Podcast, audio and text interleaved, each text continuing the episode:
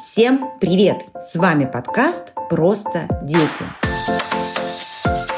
Это подкаст-поддержка для семей, которые воспитывают детей с особенностями развития. Меня зовут Женя Щербакова, я ведущая подкаста и педагог-дефектолог. Мы выпускаем наш подкаст совместно с онлайн-школой для особых детей «Мостик». Наш первый герой – Вера, мама уже взрослого сына с аутизмом. Вера прошла долгий путь воспитания и развития своего ребенка. Сейчас сыну Веры, Игорю, 23 года. Вместе с Верой мы поговорили о том, через какие трудности пришлось пройти ее семье, чтобы вырастить самостоятельного человека, о том, каково это быть мамой взрослого парня с аутизмом и о том, как за последние 20 лет изменились дефектология, медицина и общество по отношению к особым детям.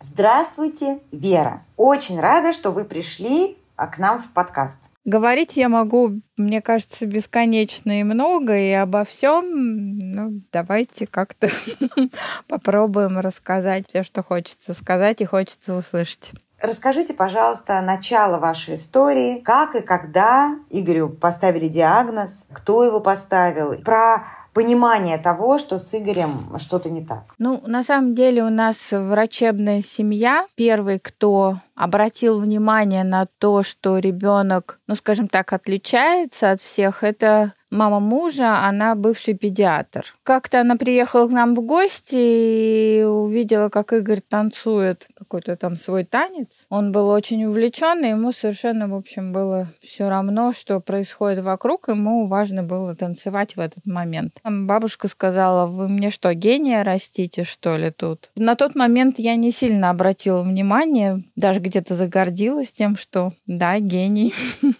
растет. А потом мы начали замечать, что на прогулках он мог спокойно взять и пойти туда, куда ему необходимо идти, и совершенно не заботясь о том, что он идет один. Ему на тот момент там было около 2 лет. Папа у нас ставил эксперименты, у нас рядом лес. Он ходил, прятался за деревьями и смотрел, как Игорь гуляет. И Игорь совершенно целенаправленно шел. У него было любимое место — пруд с лягушками. Он шел к этому пруду очень целенаправленно. Ему совершенно не было дела до того, что рядом с ним уже никого нет, и там папа где-то прячется за деревьями. Его совершенно не волновало. То есть это был такой второй звоночек, после которого мы начали беспокоиться. Игорь долго не говорил, много чего показывал жестами, то есть он общался. Как нам казалось, он смотрел в глаза, но это было так отрывочно потом, как выяснилось. Мы начали задумываться, задавать вопросы врачам. Врачи традиционно, наверное, мы не первые, не последние, кому отвечали, что мальчики поздно начинают говорить, поэтому просто подождите чуть-чуть еще. Мы подождали. Потом совсем занервничали, когда к необычному поведению прибавились еще какие-то повторяющиеся действия, которые ему явно очень нравились, а нас пугали. И дальше мы пошли по врачам, по психологам и поняли, что это аутизм. Сколько тогда было Игорю лет? Это было где-то 3? Около 3, да, потому что мы в 2,6 пошли к неврологу, который сказал, что нет, это не аутизм, мы немножко выдохнули, а потом когда началось какие-то эти стереотипичные движения, стало уже понятно, что надо идти дальше, и несколько специалистов нам сказали, что да, это то, о чем мы думаем. На тот момент я много чего уже начиталась в книжках, тогда плохо было с интернетом, брали книжки по детскому воспитанию, читали. По обрывочным описаниям я поняла, что где-то мы в эту сторону нужно копать и двигаться. Когда поставили, этот диагноз, рано его поставили, да, получается, в 3 года? Да, нам сказали, что да, это аутизм, но мы нигде не фиксировали, документально, что Игорь аутист, потому что, наверное, как все родители, и это, наверное, нормально совершенно, начались, естественно, стадии, когда ты сначала не принимаешь, нет, это не так, потом злишься и так далее. Все эти стадии мы прошли. Из-за того, что, во-первых, у нас семья своеобразная, папа врач, мне все время надо что-то делать.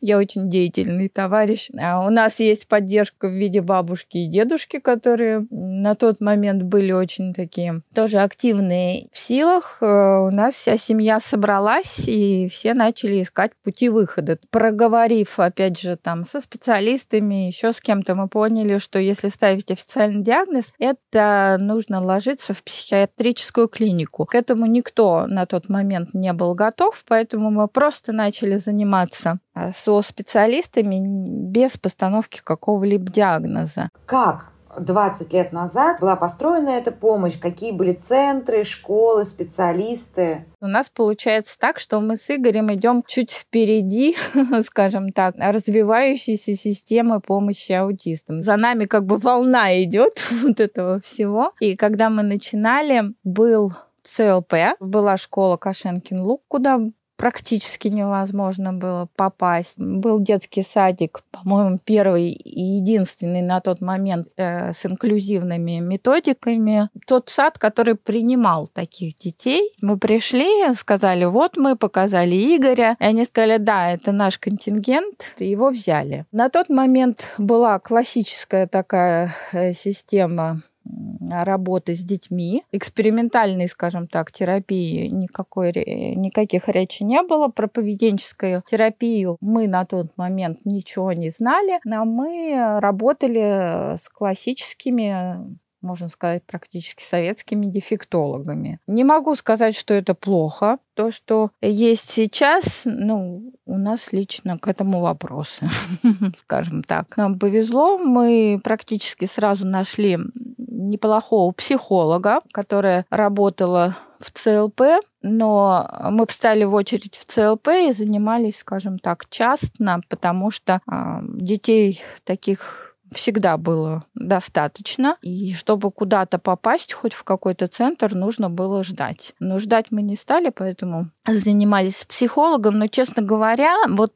те занятия, там была игротерапия. Не знаю, насколько это помогло Игорю, но я могу сказать, что вот этот наш первый психолог очень сильно помогла мне, потому что мне надо было смириться с тем, что у меня необычный ребенок, и, естественно, это было тяжело. И я помню эти там разговоры по вечерам, часами мы обсуждали, что же нам дальше делать. Просто вот она со мной садилась и разговаривала. И за что я очень сильно благодарна. Мы, не могу сказать, что безболезненно, прошли все эти стадии принятия. После чего все-таки остались силы и осталась какая-то надежда, что все будет хорошо. Просто надо не опускать руки, надо работать. И что вот то, что мы имеем у Игоря, это работа там не на один день и даже не на один год. И я помню, что мы, опять же, обходя специалистов, какой-то из специалистов нам сказал, что это не самый там сложный случай. Я думаю, что он сможет учиться в колледже. Вот это как-то приободрило нас сразу, и мы начали активно искать тех, кто нам поможет. На момент, когда мы уже начали заниматься, одна из основных проблем наших была в том, что Игорь как волчок просто, он не мог сидеть, он все время крутился, куда-то шел. Основной проблемой была гиперактивность. Сейчас вы когда говорили насчет принятия, была ли там стадия понять и разобраться, почему? Там было не почему, а почему это у нас. За что нам это все? Очень многие на этом моменте уходят куда-то в веру или что-то такое вот начинается.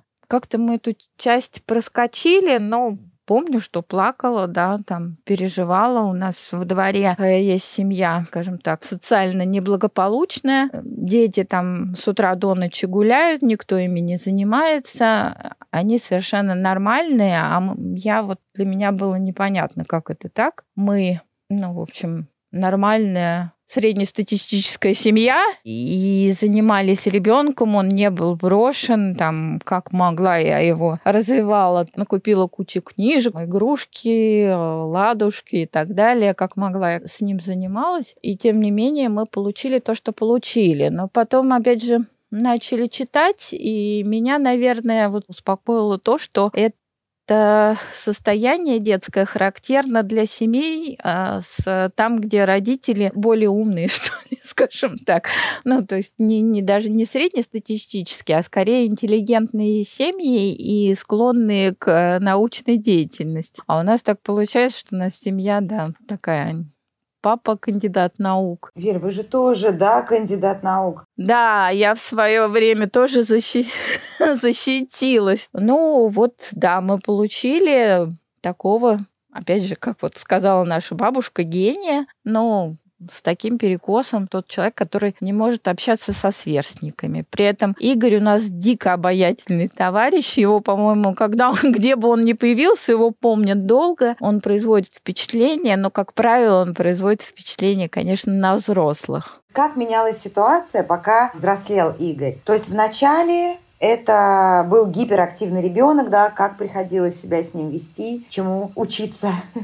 Первое, что я научилась, это очень крепко сжимать Игорю руку. Везде, где бы мы ни были, у меня была дикая боязнь его потерять. Это вот прям до неврозов каких-то. То же самое было с нашей бабушкой. И вот я говорю, что для нас это было прям самое страшное. Ну, потому что это было несложно сделать. А он все время куда-то бежал, да. Ему совершенно было все равно, кто рядом. У него, если появлялось какое-то дело, он прям напролом шел к своей цели, и неважно, мама рядом или нет. Зато когда мне что-то нужно было сделать быстро, а у него было какое-то свое там другое. Он мог себя повести тоже очень странно. Я помню, что мы один раз с ним бежали на автобус. Мне надо было куда-то успеть, а ему не хотелось бежать, и он орал. То есть мы бежали параллельно, значит, я его держу крепко, он за мной тащится где-то и кричит «Спасите, помогите!». После чего я подумала, сейчас у меня нет никаких документов, мы с ним бежим, как это странно выглядит, я представляю. В общем, пришлось остановиться. Ну и, собственно, вот эта хватка железная, она меня очень долго преследовала. Потом у нас появилась в семье сестра Игоря, Надя. И только с ней, когда мы начали ходить в садик, я ее начала водить и брать за руку, она вдруг мне сказала: «Мама, мне больно». И я поняла, что я держу ребенка очень крепко. То есть вот эта вот хватка, она сохранилась. Закрепился навык. Да, закрепился. Потом уже Игорь подрос, и он сейчас вот может объяснять какие-то свои чувства, то, что он чувствовал раньше, можно с ним обсуждать. И я его спрашивала: «Игорь, а вот я тебя держала, тебе было больно?» Он говорит: «Да». Но я молчал. Так, значит, Игорь убегал, его нужно было всегда держать за руку. Что еще?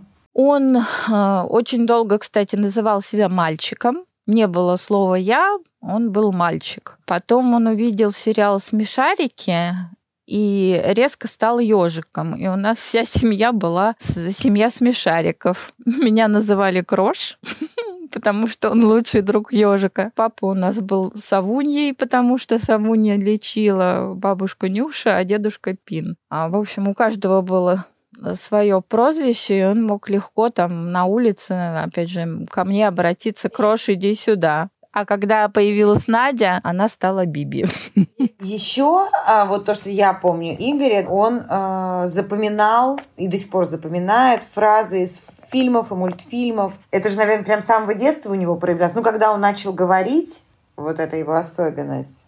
Да, он, во-первых, с 3 лет он читает, причем читает, он сразу начал читать словами и легко читал мелкий газетный шрифт, что нас всех поражало. У него была феноменальная память. Сейчас он чуть-чуть похуже, но тем не менее он помнит все даты. И говорил он исключительно фразами, опять же, из мультфильмов, но иногда это было настолько вот по делу. Люди сразу не понимали, что ребенок особый, они начинали с ним разговаривать, и где-то только в середине разговора понимали, что что-то не так. Он мог много чего цитировать, там, знал много стихов наизусть. А с 6 лет ему понравился Английский язык, он начал его учить. Потом мы попали в очередной центр, и нам сказали: ребята, вы притормозите, потому что он не может ухаживать за собой до конца, но при этом прекрасно там знает наизусть стихи и учит английский язык. Подождите его обучать, давайте займемся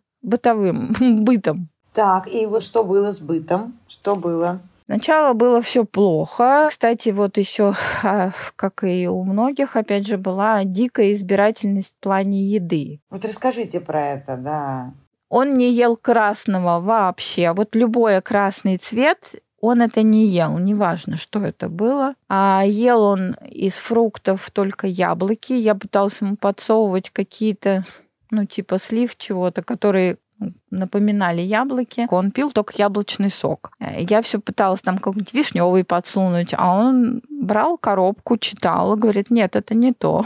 И отставлял. Потом мы дошли до того, что он начал пить какой-то конкретный сок. И, в общем, мы начали нервничать. Мы попали в нормальный, ну, в очередной центр. А нас начали учить взаимодействовать, во-первых, со своим ребенком. Нас, родителей, не забирали его на занятия, а мы вместе начали заниматься. И мы начали искать те точки и те Игорины способности, которые помогут нам его как-то сделать более нормальным, там, научить чему-то. Например, мы выяснили, что он очень амбициозный, он очень любит побеждать. И где-то наспор, где-то в соревновательных каких-то таких игровых штуках мы начали с ним заниматься и учить его есть вместе со всеми и все, что едят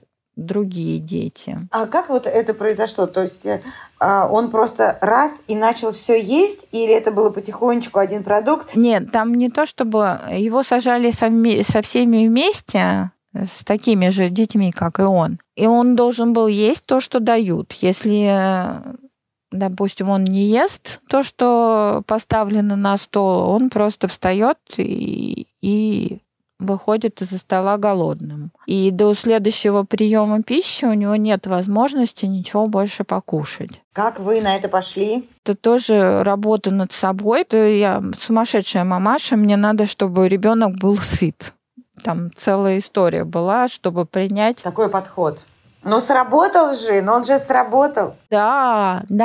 Ну, вот, опять же, мы такая семья. С одной стороны, там есть какие-то установки. С другой стороны, из-за того, что мы понимали, что просто вот там, сидя и ничего не делая, мы не получим результат, мы, в общем, были готовы к каким-то изменениям. Может быть, не сразу и не ко всем, но мы понимали, что надо что-то менять и в себе тоже, чтобы помочь сыну стать более обычным. Вера, а как вот вы думаете, если бы вы тогда, это сколько было Игорю лет, не решили бы этот вопрос, что бы было и важно ли это было решать? Избирательность пищевых предпочтений – это тоже... Ну, болезненное состояние, когда поддерживается вот это состояние, получается так, что ребенок уходит в болезнь, остается в ней. Ну и, соответственно, чем человек взрослеет, тем потом будет тяжелее все это преодолевать и вытаскивать его из своего состояния, скажем так, в котором он находится. Ему там комфортно, вот, но при этом теряется связь с окружающим миром, и мы получаем такого инвалида, который не способен жить в обществе. А мы, к сожалению, все конечны, и наша задача была все-таки научить Игоря там по максимуму обходиться без нас. И он должен как-то за собой ухаживать. Мне кажется, здесь вот важно закончить, что ли, да, то есть то, что сейчас Игорь ест всё, да. Везде. Нет, у него, как у всех обычных людей, есть какие-то свои, да, что-то любит, любим, то есть вот он, не ему не нравится изюм из того, что осталось, и он не любит цитрусовые. Но я считаю, что это уже вот такие вкусовые предпочтения, да, как у обычного человека. То есть эта проблема была, и вы ее решили, и сейчас этой проблемы просто нет. И сейчас, наоборот, какой-то вот вдруг произошел перелом, и ему очень нравится пробовать что-то новое. Здорово, он не боится, нет, этой проблемы нет. Вот эти все навыки, которые прививаются детям, потом помогают ему, он понимает, что он перешагнул на новый этап, и ему самому интересно становится, и он начинает шагать дальше. Избирательность в еде, она такая важная, такая актуальная среди детей, вот, допустим, начальной школы. То есть родители говорят, это невозможно, он не ест, он ест только это печенье, он ест только этот йогурт. Сами родители культивируют эту историю. Да, потому что так легче. Покупая ему именно этот йогурт, потому что, это же будет истерика, правильно, если это будет другой? Это будет настоящая истерика. Поэтому, конечно, проще купить тот йогурт, который он хочет. Естественно, что я там вот как педагог говорю, слушайте, это важно, с этим стоит работать. Это действительно серьезный момент, и который вроде бы, не ест он, ест он только этот йогурт. Отражается в итоге на всем, и на обучении в том числе, на ощущении себя в обществе. Здорово, что ваш ребенок, который уже 23 года, это еще раз подтверждает, что с избирательностью в еде нужно работать. Как говорят, он это не ест, но он же... У меня ребенок с аутизмом. У них проблемы с едой. Это входит в структуру дефекта. Вот такое я еще слышу. То есть, что аутизм, он подразумевает под собой, действительно, избирательность в еде. Действительно, у очень многих детей есть с этим проблемы, Но вопрос, решаем мы их или не решаем? Слушайте, сейчас вот модная тема про формирование новых нейронных связей. Выйти из зоны комфорта, освоить что-то новое для того, чтобы образовались новые нейронные связи. Вот на самом деле с Игорем мы именно этим и занимались. И это не только для аутистов очень хорошо, это в принципе для всех хорошо, что-то новое осваивать для того, чтобы мозг работал правильно и развивался. И развивался, точно.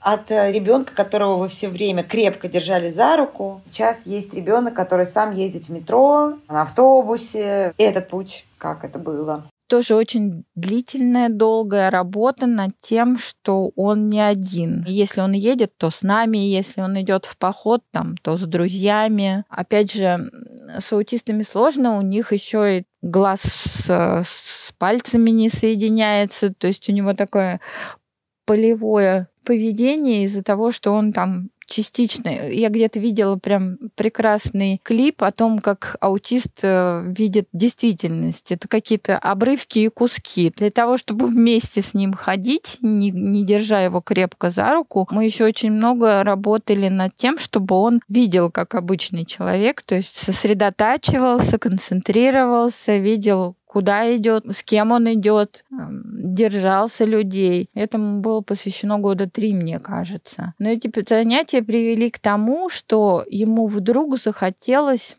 показать нам, что он умеет ездить, и умеет ездить сам, и умеет находить сам новые маршруты. Конечно, еще плюс способствовала этому его дикая любовь к метро. Ему очень нравились станции, очень нравилось ездить на поездах куда-то. И когда он стал старше, мы понимали, что он уже, более-менее, во-первых, ориентируется в пространстве, он...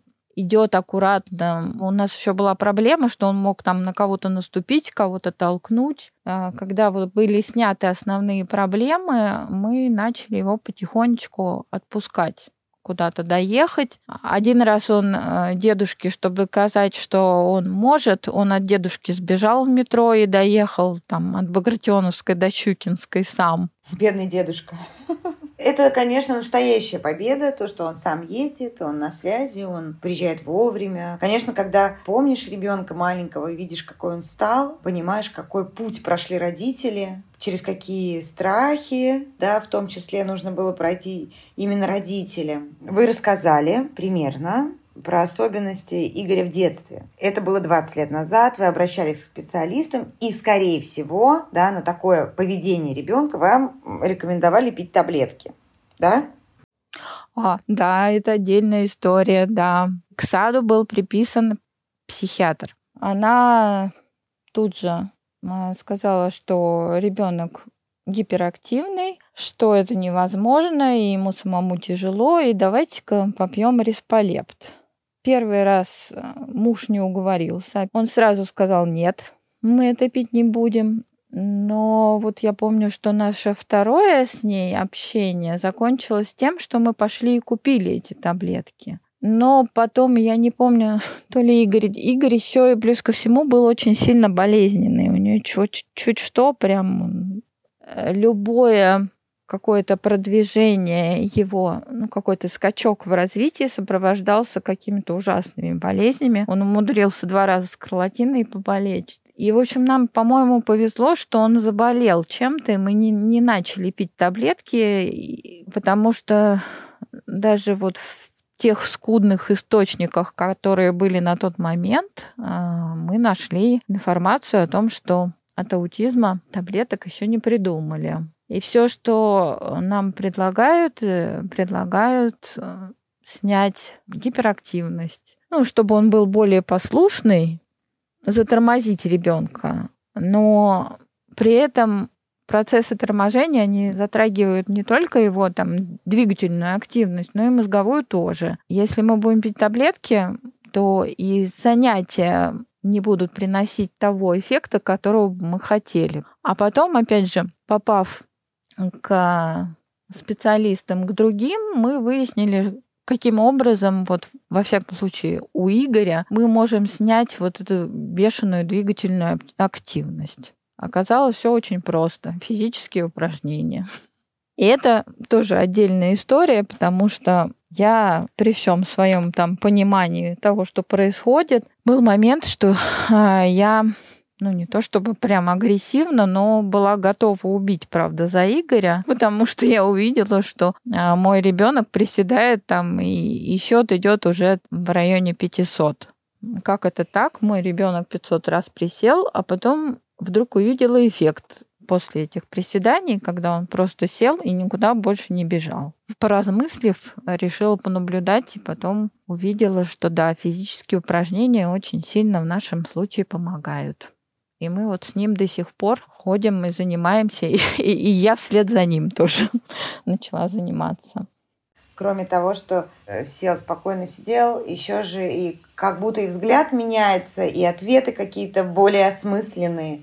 И поговорить можно с человеком. Поэтому у нас было время, когда мы клали 5-литровую бутылку в рюкзак и гуляли с ней. Уходили километра 3 у нас был поход. Я думаю, что родители детей, которых дошкольники, или сейчас будут слушать вас, говорят: боже мой, и мама просто 500 раз, 5-литровая бутылка. Я так со своим не буду.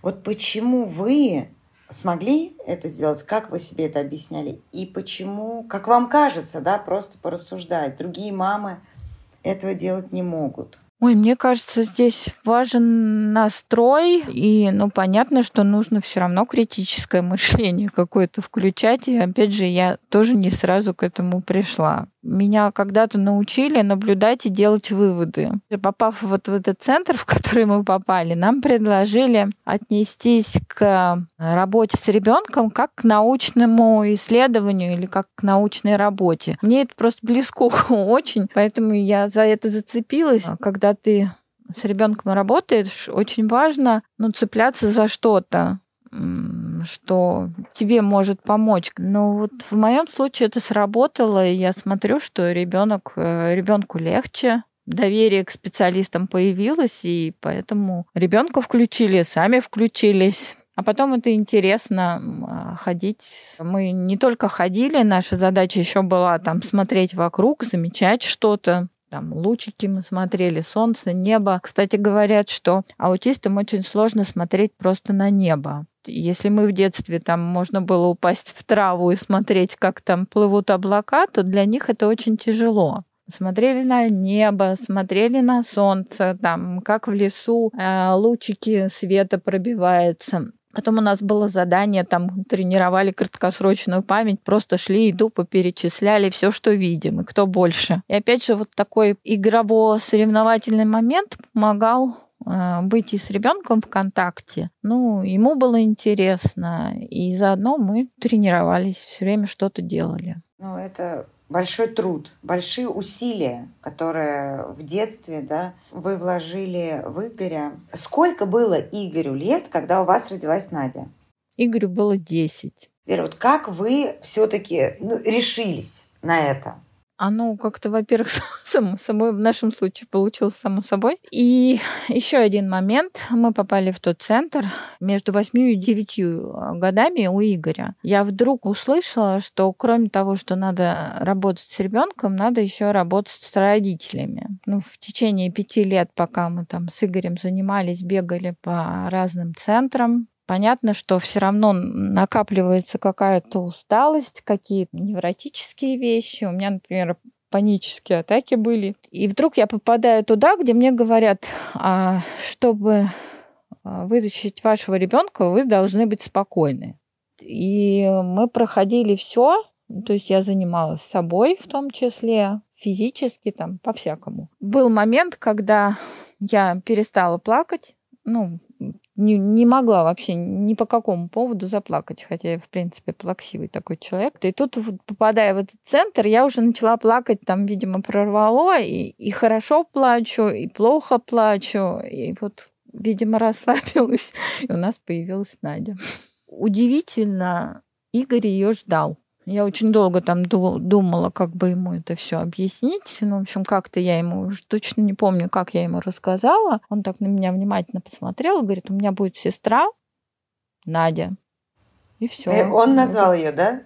Да, и он сказал, то есть я еще не знала, кто будет. Очень переживала, если вдруг там будет мальчик. Но как Игорь сказал, так и получилось. Так и получилось. Кстати, нам тоже все сказали, что Надя очень вовремя появилась. Во-первых, он ждал. Это тоже очень удивительно, что касается там аутистов. Но вот этот момент ожидания чего-то, чуда какого-то тоже нам немножко помогло. Ну и дальше ему местами доверяли Надю. Он уже был старшим братом. Ему надо было какую-то марку держать, поэтому...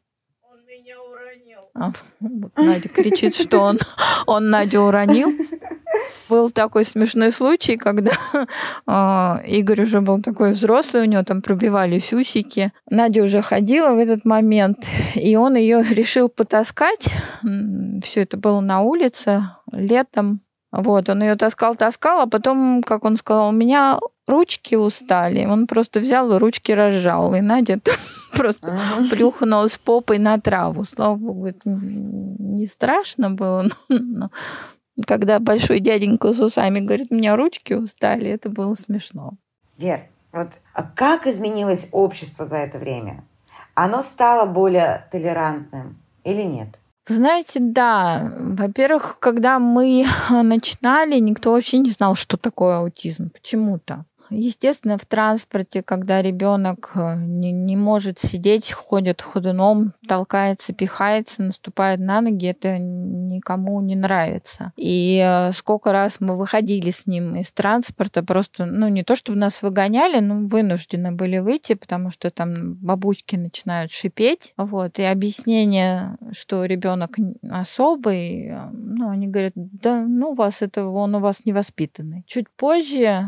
Опять же, я так понимаю, что все-таки очень многое зависит от людей. И появились родительские сообщества, что прям, правда, великий прорыв, я считаю. Об этом начали говорить, писать в газетах, в интернете много всего. Центры, которые занимаются с особыми детьми, как-то перестали там сидеть в подвалах, начали выходить и о чем-то там рассказывать. Всяческие представления с участием особых. Потихоньку эту тему из запретной начали все-таки вытаскивать наружу, начали об этом говорить, начали проявлять интерес к этому. Ну и как-то, в принципе, вот когда много чего-то произносишь, все равно все это слышат, все понимают, что кроме обычных людей, оказывается, есть особые, и к ним надо как-то по-особенному относиться. Был момент, когда мы в аэропорту, Игорь пытался пройти через рамку, не сняв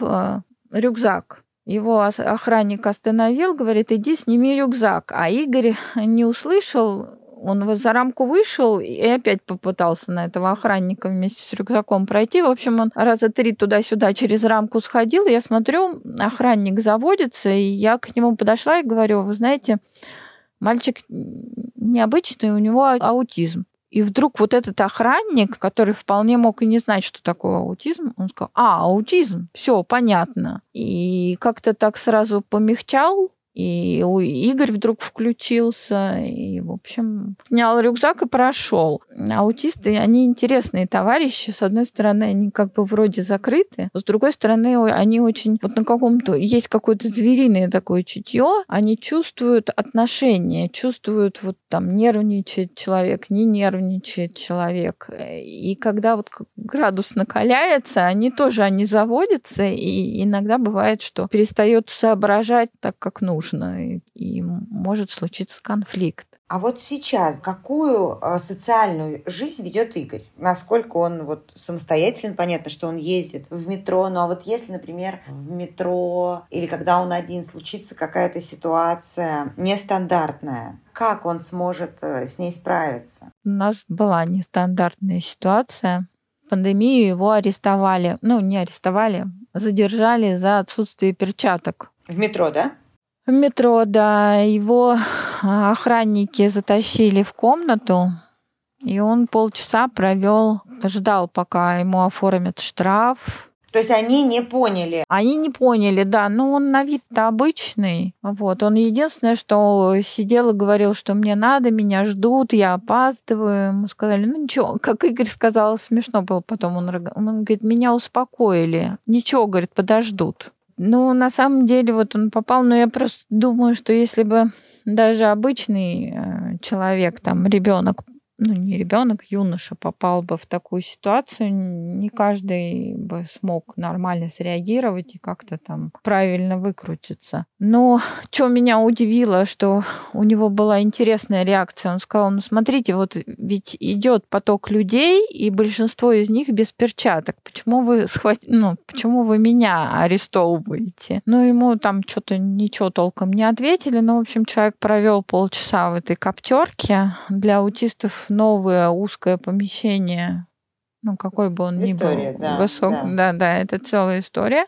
Понятно, что он вышел весь трясущийся, и вот честно, что меня смутило, что он держал в руках телефон, но он даже не догадался мне позвонить. Ну, никому, ни мне, никому вообще. Да, его напугали. Вот после этого мы с ним проговорили, как себя вести, но понятно, что в критических ситуациях он может и...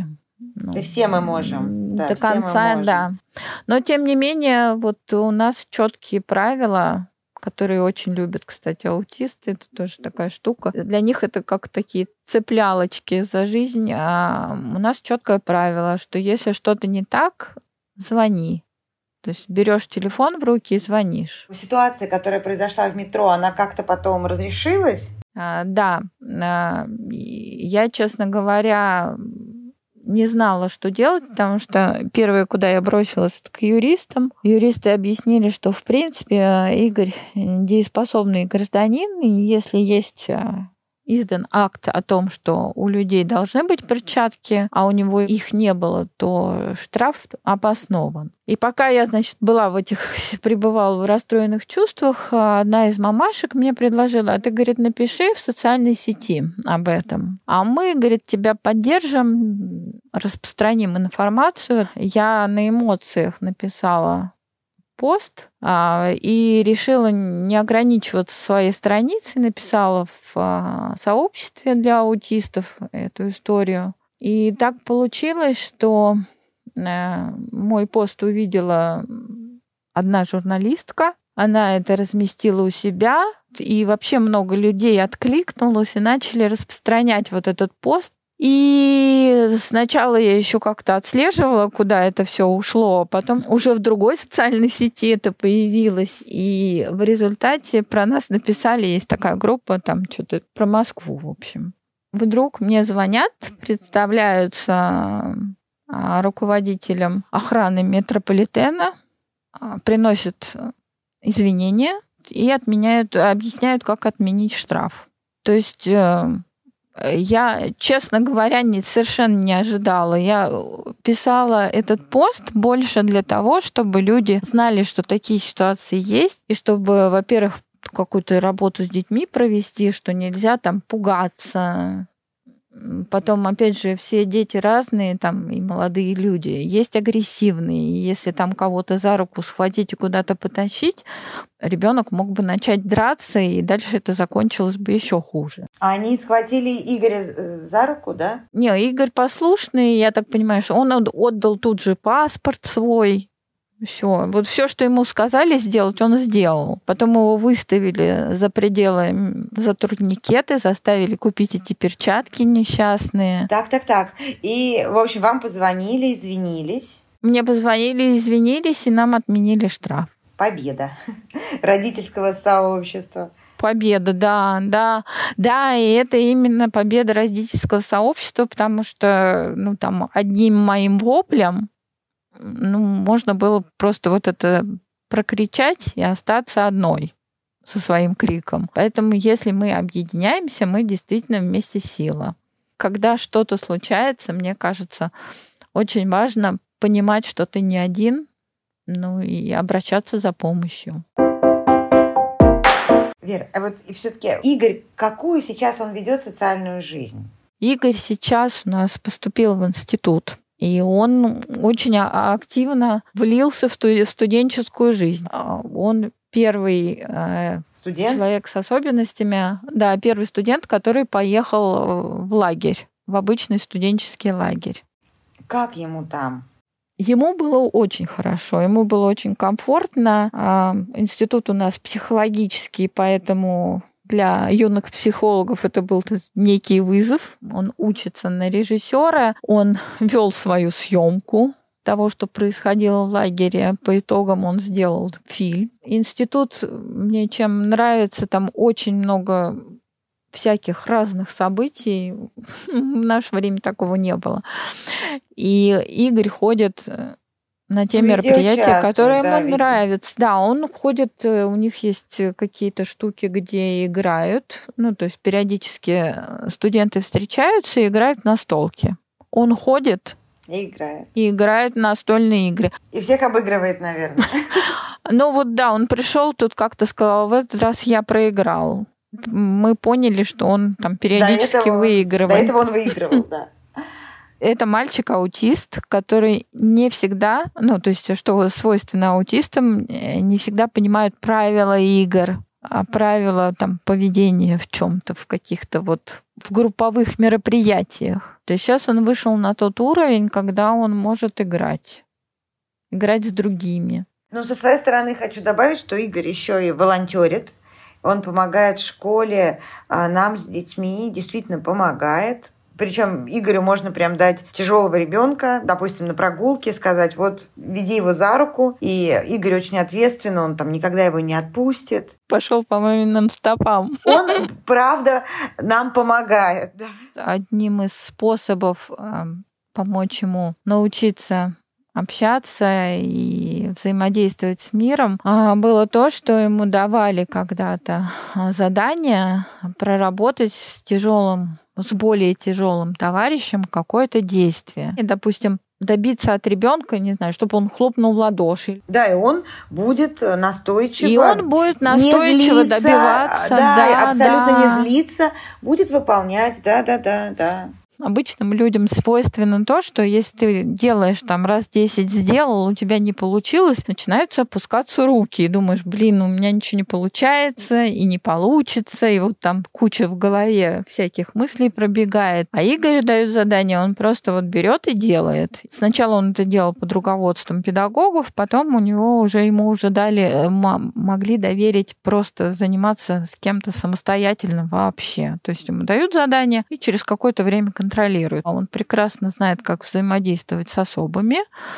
Как говорят специалисты, они друг друга очень сильно чувствуют. Это, по-моему, правда, да. Порой без слов, то есть и ему какое-то большее доверие, скажем так, у детей. Есть такая проблема, что родители особых детей, пока дети маленькие, они не хотят задумываться, не верят, что у их детей когда-то произойдет половое созревание. Mm-hmm. И многие моменты, над которыми не работали, могут обернуться проблемами. И это наша прям боль. Mm-hmm. У обычных-то подростков сносит крышу, а особых детей половое созревание часто непредсказуемый процесс. Как вы с этим справляетесь? Как вы помогаете Игорю? Ой, ну это на самом деле такая достаточно тяжелая тема.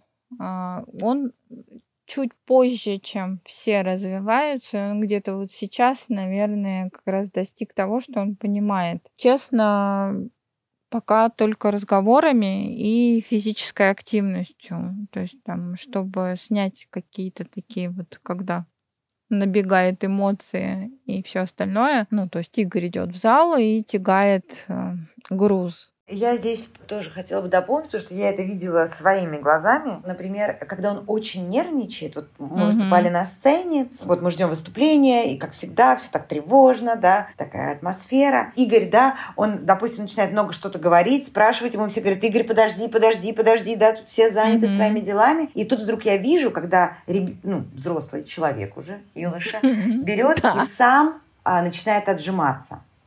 Причем, прям действительно отжиматься там 10 раз, 20 раз. Да. И я подумала, боже мой, это потрясающе, это пример того, как ребенок сам себя контролирует. То есть нам бы всем так научиться. Да, на самом деле, да. Я учусь так делать. Да, когда ты уже понимаешь, что ты, либо ты там сейчас, не знаю, взорвешься, ты будешь кричать, и ты выполняешь физические упражнения. Просто я это видела своими глазами. Это действительно работает у Игоря.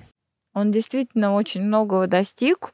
Он почти обычный человек, но все-таки не до конца. Пока мы не придумали, что с этим делать, и у него тоже есть какие-то свои каноны красоты, то есть просто девушки его не интересуют. Его интересуют красивые девушки и умные. А умные девушки и красивые еще не каждая готова общаться с высокофункциональным аутистом, потому что он все равно человек на грани. Понятно, что у него очень много всяких сейчас общений, но пока это просто общение, он пытается как может взаимодействовать. И даже у нас был такой случай, когда особая девушка написала ему и сказала, что давай ты будешь моим парнем.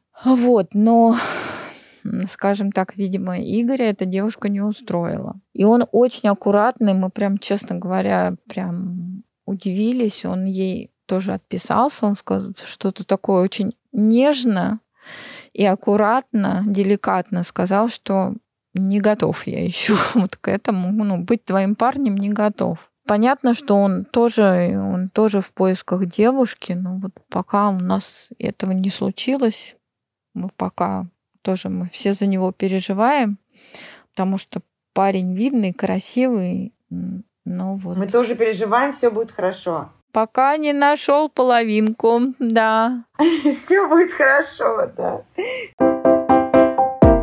Вер, вот сейчас Игорь взрослый, вы прошли большой путь. Но наверняка вы иногда думали, что что-то сделали не так, потому что не знали, упустили.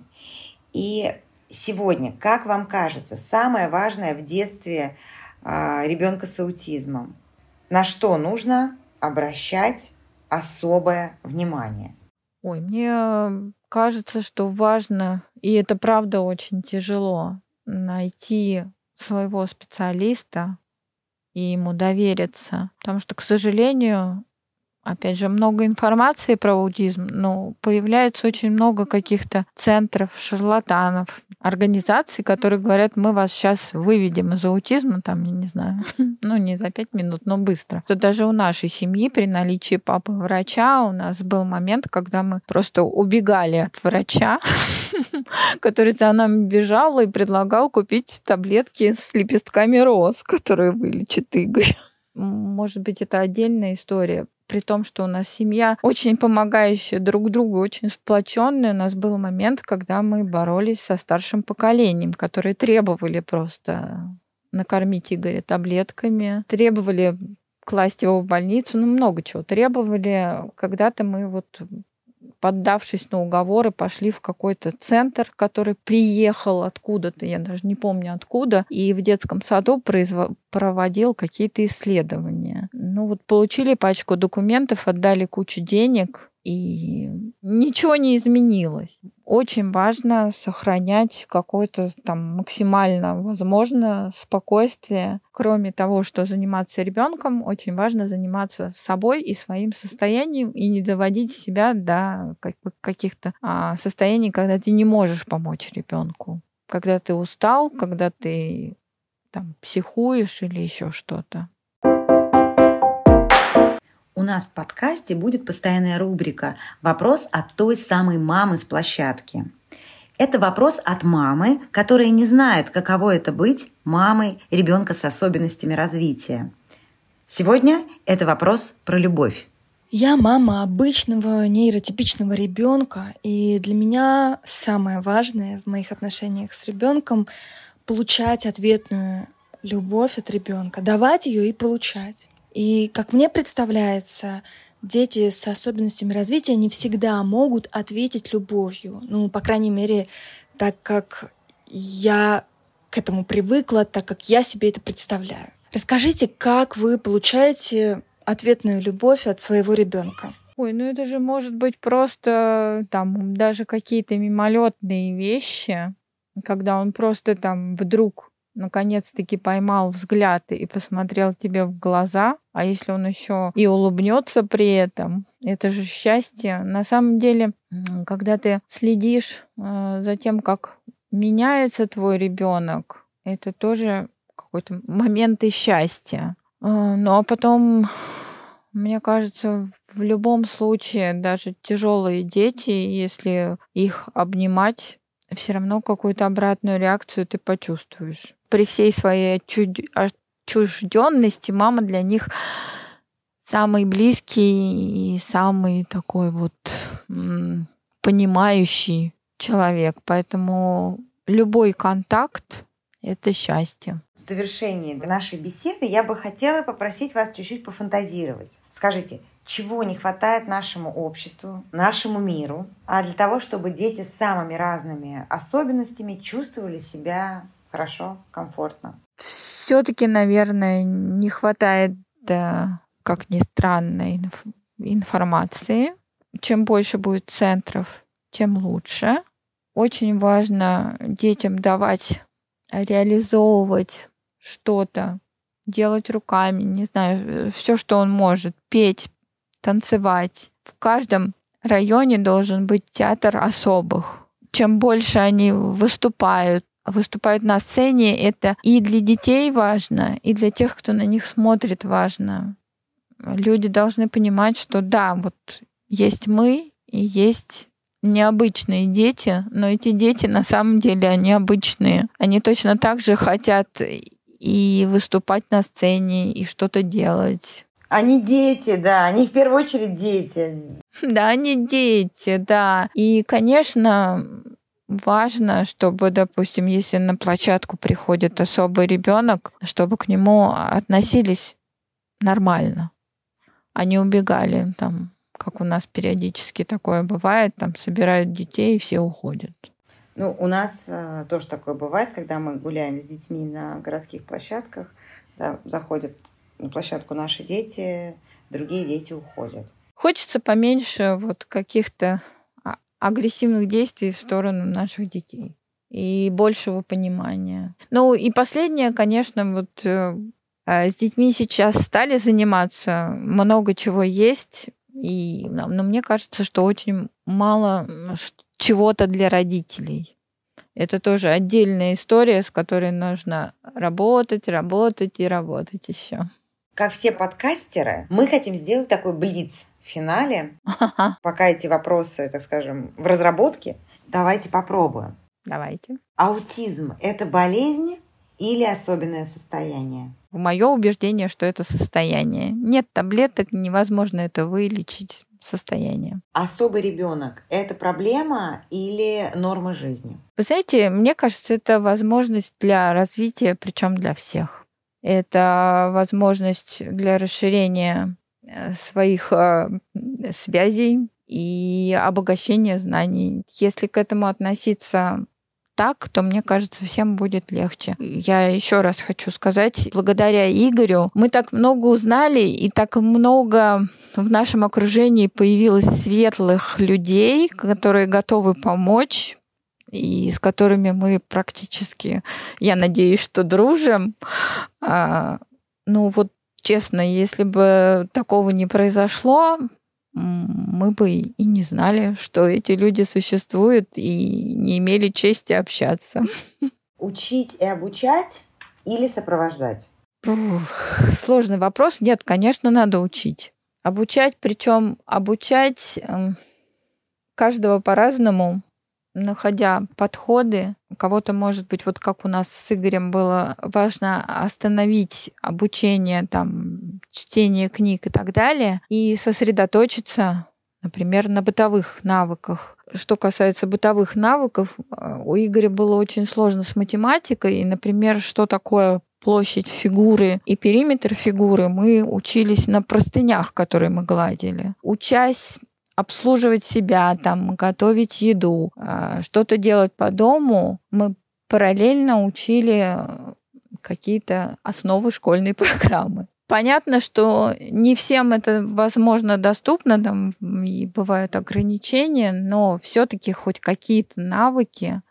Как я помню, там тоже какой-то физический терапевт говорил, очень важно, даже если у ребенка ДЦП, научить его хотя бы складывать белье в стиральную машину. Для него это тоже огромный прорыв. Учась, мы сами развиваемся, развиваем ребенка. Это важно. Нельзя сидеть и плакать рядом с ним и оставлять все так, как есть. Надо пробовать куда-то двигаться и пробовать прям как ученый, правда, включать ученого и искать какие-то штуки, которые нравятся ребенку и где он может, в чем он может развиваться. Общество принимает особых детей или особые дети адаптируются к жизни в обществе? Ой, мне кажется, это такая штука, это взаимный процесс. Но для того, чтобы дети адаптировались, их должно принимать общество. Потому что если общество будет отторгать, то он будет сидеть дома и не сможет развиваться и адаптироваться. Отличный ответ. Вер, спасибо вам большое за этот разговор. Полноценный рассказ уже, да. Мы будем ждать еще истории, понятно. Но это уже такой серьезный рассказ про человека и про его путь. И про его маму, и про его семью. Да, но тут мамой одной, да, мы не ограничиваемся, потому что вот в нашем случае у нас, мне кажется, были задействованы все, включая там животных. Ну, честно, и маленькая Надя участвовала, и для меня было очень важно, она ходила в инклюзивный сад, чтобы она понимала о том, что есть дети с особенностями, и их тоже надо принимать. В общем, Вер, большое спасибо. Надя, привет. Спасибо. Вам тоже. От всех от нас. Огромное уважение. И спасибо, что вы есть.